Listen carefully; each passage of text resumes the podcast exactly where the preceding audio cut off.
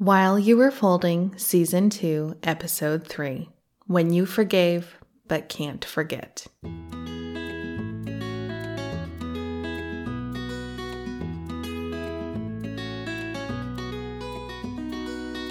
Hi, I'm Catherine Boucher, and you're listening to While You Were Folding. This show is my weekly excuse to talk about my favorite things. Lately, that's faith, marriage, parenting, books homeschooling, life in the country, and the messy moments in between.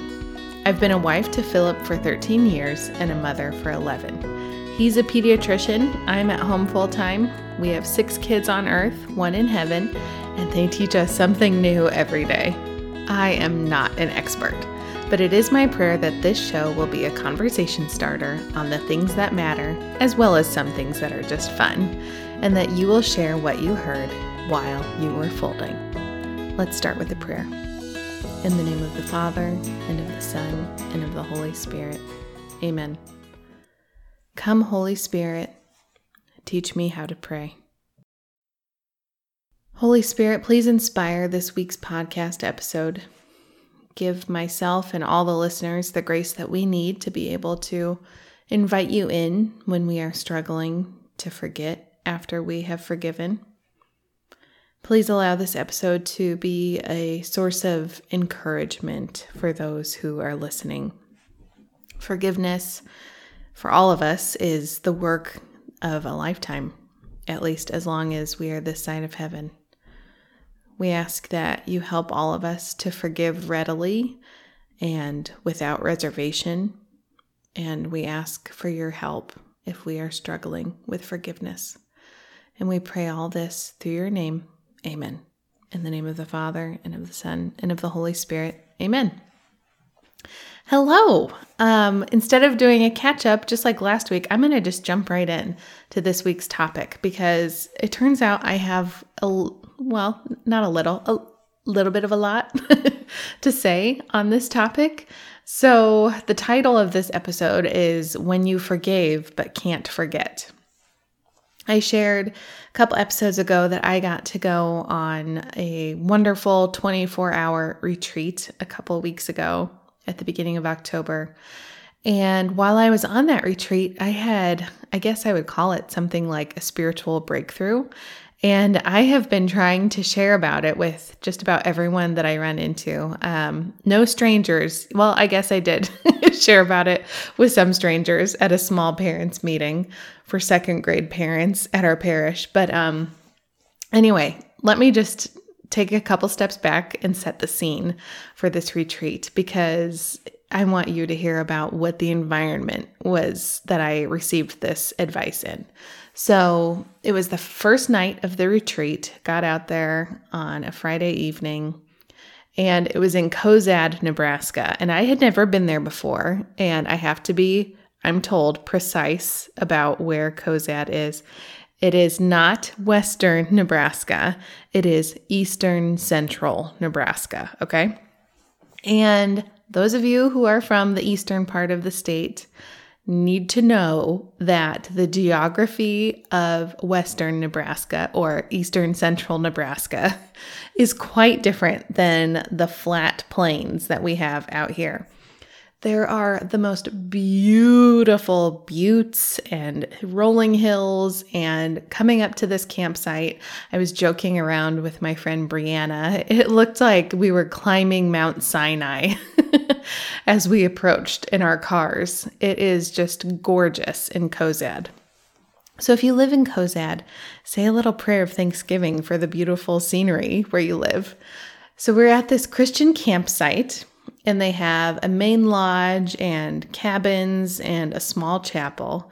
And the first evening that we were out there, the temperature was probably in the low 70s, upper 60s, and it was a little bit overcast. We had a holy hour and adoration after dinner, and we had two young, dynamic, charismatic priests that were helping us on the retreat that weekend. And both of the priests um, led us and in starting our holy hour and adoration, and then went outside to hear confessions. this is a very small chapel at the Christian campsite. And so we had kind of a Project Runway, Tim Gunn, make it work moment where the priests, um, they each had two chairs on either side of the chapel outdoors. And the women that wanted to have their confessions heard went outside while everyone continued praying inside for the holy hour. And everyone that was outside, the sun had gone down and it was starting to get dark, and we were waiting under the stars. And like I said, it was kind of a cloudy evening, but then as we're waiting out there, a light breeze begins and it pushed the clouds away, and slowly it revealed an ink black sky that was completely full of stars. And I could see the Big Dipper and the Milky Way, and it was just the most breathtaking scene. And the temperature, like I already said, it was like standing in a 72 degrees air conditioned building with the most beautiful, gentle breeze happening, clear skies overhead. So I'm standing out there examining my conscience. Fortunately, it had only been a couple weeks since I had had spiritual direction, so I didn't have too much new material to share. But the gift of just having that time to stand there and stare up at the sky that God has given us and to think about things, it gave me some time I th- I think I've shared before on the podcast. I have my spiritual director likes to remind me that confession is a sacrament of healing and that I should not be afraid to bring things to confession that need healing but aren't necessarily sources of personal sin. So while I was on this retreat, I was trying to think not only of my personal sins, but also the things that I wanted to bring to Jesus in the sacrament to be healed. And I told the priest when it was my turn that I was struggling with a particular situation and that I felt that I had forgiven the person or the people that are involved, but that I was struggling with the amount of time and the amount of energy that I was giving this situation, that it was starting to affect my day to day because I would find myself just distracted thinking about this particular situation. And the priest that was hearing my confession had such beautiful advice that I wanted to be sure and bring it on the podcast. And the other thing I wanted to say too is that retreat confessions are some of the best confessions because the people there are not in a hurry. We're all there on retreat to unburden ourselves and draw closer to God.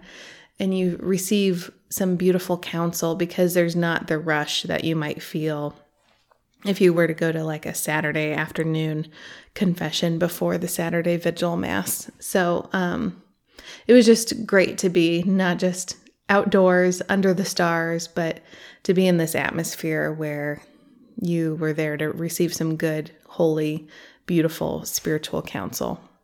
So I laid it out for the priest, said I was struggling with um, just the amount of mental energy and attention that I was giving to this situation, even though I thought that I had forgiven the people. So I said, I don't know what the degree of sinfulness is that would be involved with this. I think I've forgiven the people, but it just seems like I don't know, either maybe I didn't forgive or I'm struggling to let go of this thing.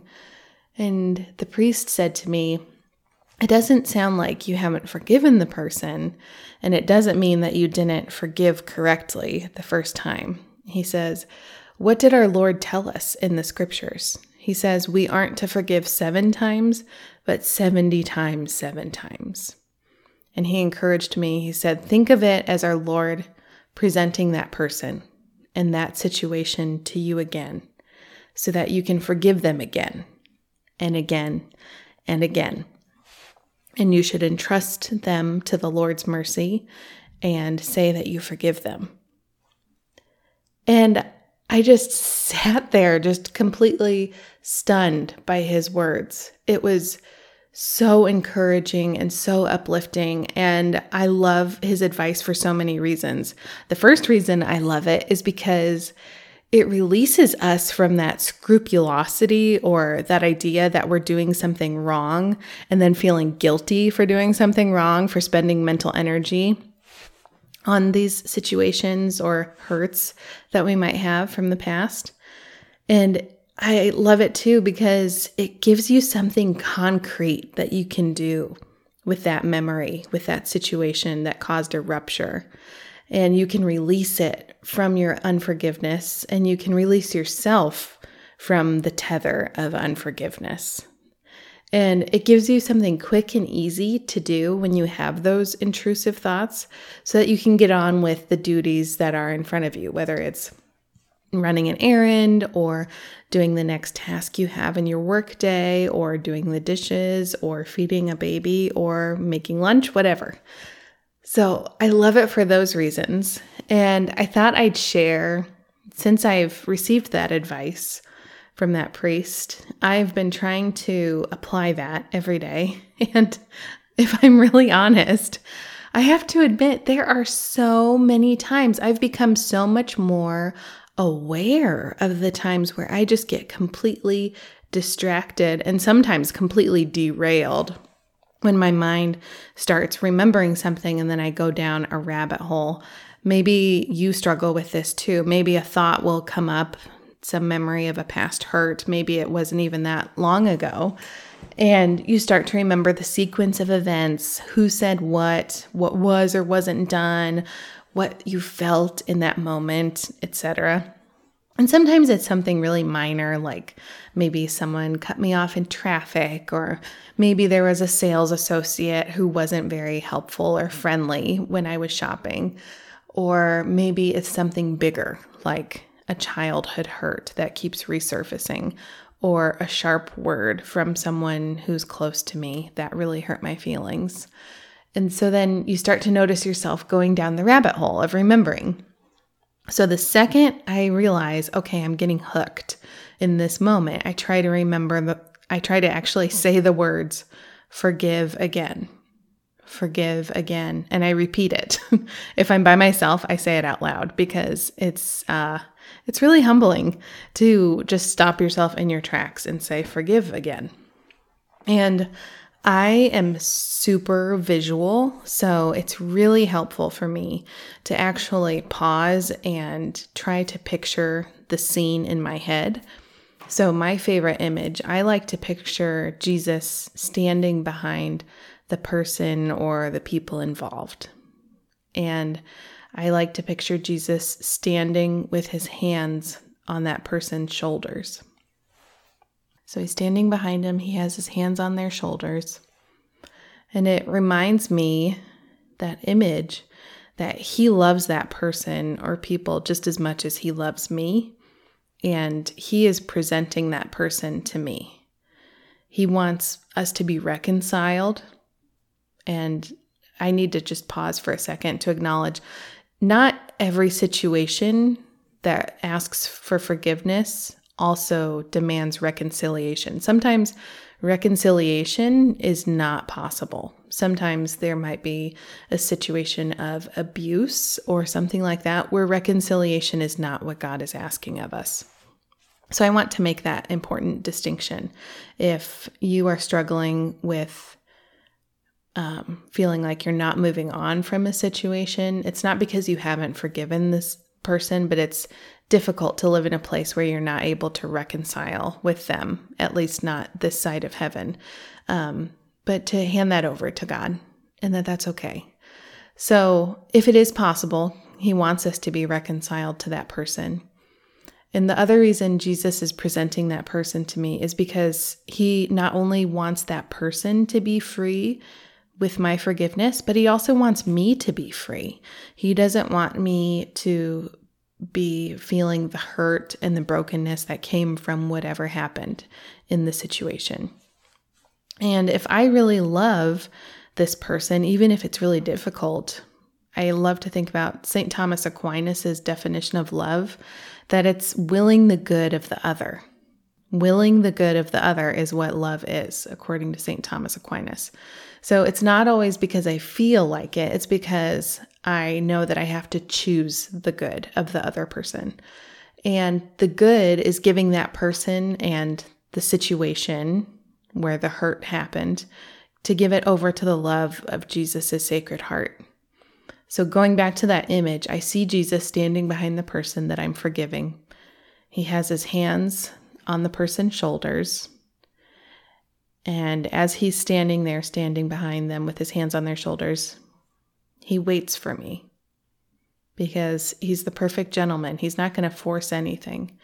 And when I'm ready, I say, I forgive you to the person or the people that Jesus is presenting to me. And then I picture Jesus smiling at me from behind the person that I just forgave. And so, assuming this is a situation where reconciliation is possible, the image moves on from there.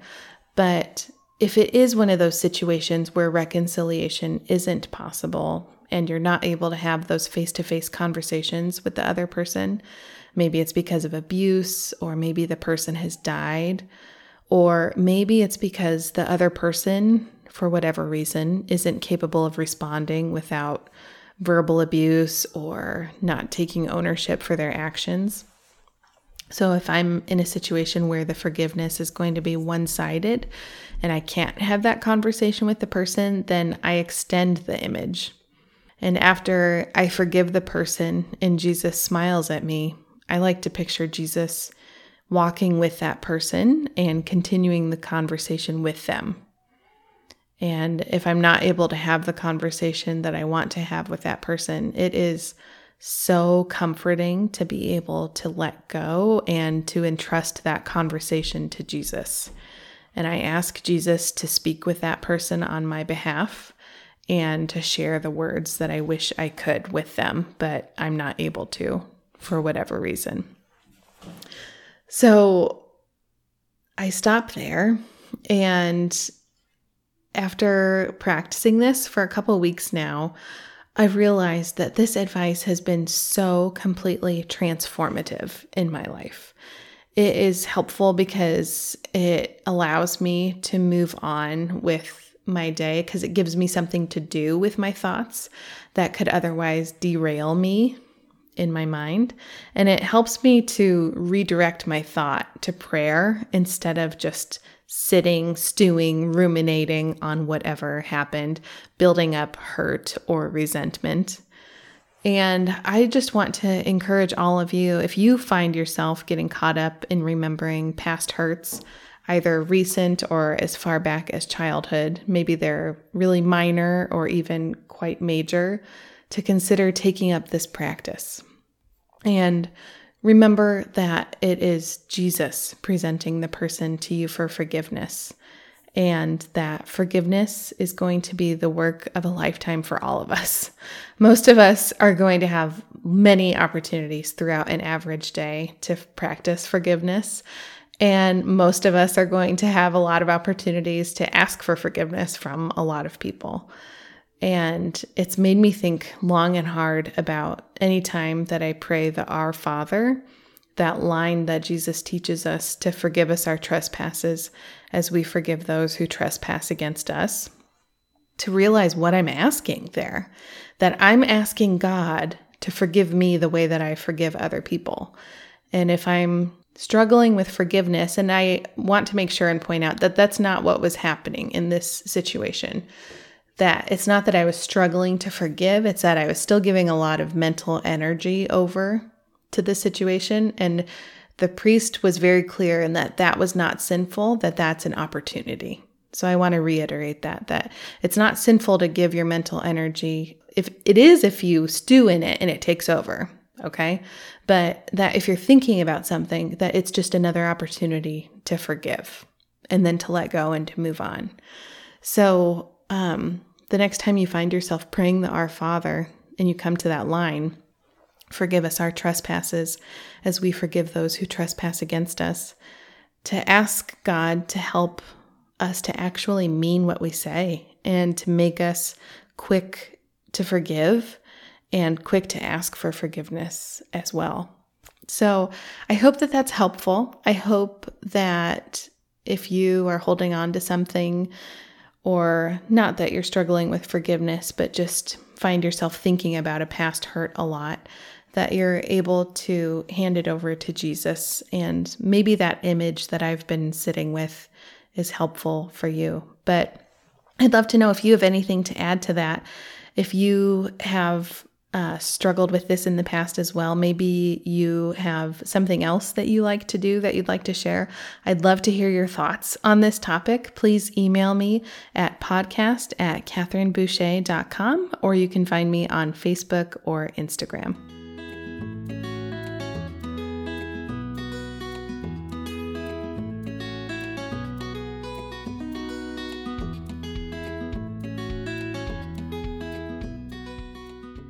All right, on to this week's show and tell, the part of the show where I share something that's bringing me joy. Might be a book that I'm reading, or a kid's picture book, or something around the house. And this week, I want to gush about my slippers. I love my slippers. So, my love affair with my slippers goes back to probably 2016 or so. I bought my first pair. I think they're from Von Maur, the original ones, around 2016. And I wore those things every night and every morning. And I wore them out so much that I had to get another pair. I found them online in 2018 I bought them off of Amazon and I wore those suckers out again during the pandemic. So, Philip, if you're listening, you know my birthday is around the corner. I found them on Amazon again and I'm going to stick the link in the show notes. But first, I'm going to give you my little infomercial. And no, I don't get any sort of a kickback or anything from Amazon. Um, so these are Tempur-Pedic women's slippers, and the style name is Lauren and they are a moccasin style slipper.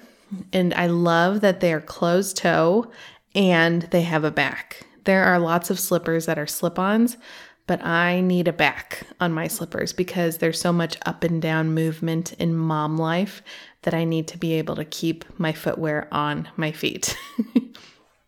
And if you're like me, have you noticed that your checklist of what requirements you have in footwear is getting longer and longer as you get older? Is it just me?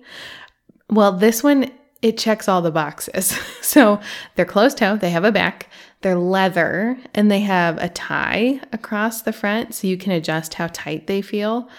And let me tell you, for a lady who is going through uh, childbearing years, that is essential with the weight fluctuation. I love that they have a faux fur collar, so they keep my feet really warm in the winter. And I especially love wearing them during my morning prayer time and in the evenings because I don't know about you, but I am not able to go without something on my feet around the house for very long because my back starts to really hurt. And I love these because they give me extra support. They have a memory, uh, I don't know, like memory foam footbed inside, and they come in wide sizes as well. And I love that because my feet have definitely gotten wider with each pregnancy. And they have a rubber sole, so you're not slipping all over the place like you do with some slippers. And that is really important for a young mom holding babies, or you just want to get to your morning prayer time without spilling your coffee down the stairs. and they come in four different colors. Mine are chocolate, they're like a dark brown, but they also come in black, gray, and hash brown, which is a really light brown, what you'd think of for a traditional moccasin color. And if you're like me, like I said, and your list of requirements for your footwear is really long, consider these slippers. Check them out. Like I said, I'll put the link in the show notes. But that's it. I love my slippers. Tempur-Pedic. What are they called? Tempur-Pedic women's slippers in style Lauren. That's it for this week. I would love to include your voice on the show. Maybe you have some thoughts to add to my discussion about forgiveness when you're struggling to forget. Do you have any tips or things that you like to do when you find yourself spending some mental energy on past hurts, I would love to hear all about it. And also, do you have a favorite slipper? Maybe you have found the magical slipper that even outdoes mine. Please share it. Maybe your feet get too hot for furry ones like mine. Let the listeners know your answers to these very important questions. If you have any thoughts on today's episode or a question that you'd like me to take up in a future episode, please get in touch. You can email me at podcast at catherineboucher.com or find me on Facebook or Instagram, or you can send me a voicemail on Voxer, the free walkie talkie app. Just search for Catherine Boucher. You know, as always, I love to have you share the podcast by word of mouth. Go ahead and send it to a friend this week. Maybe you can talk about um, the discussion today on forgiveness and what to do when you find yourself thinking about the thing that you talked about with your friend last week. So, um, yeah, just keep the conversation going with the While You Were Folding community. We have listeners in all 50 states, states, several countries, and it is absolutely crazy. I just come down to my basement, push record, and send it out into the universe. But my favorite part is getting to hear from each of you. But until next time, don't be afraid to begin again and share what you heard while you were folding.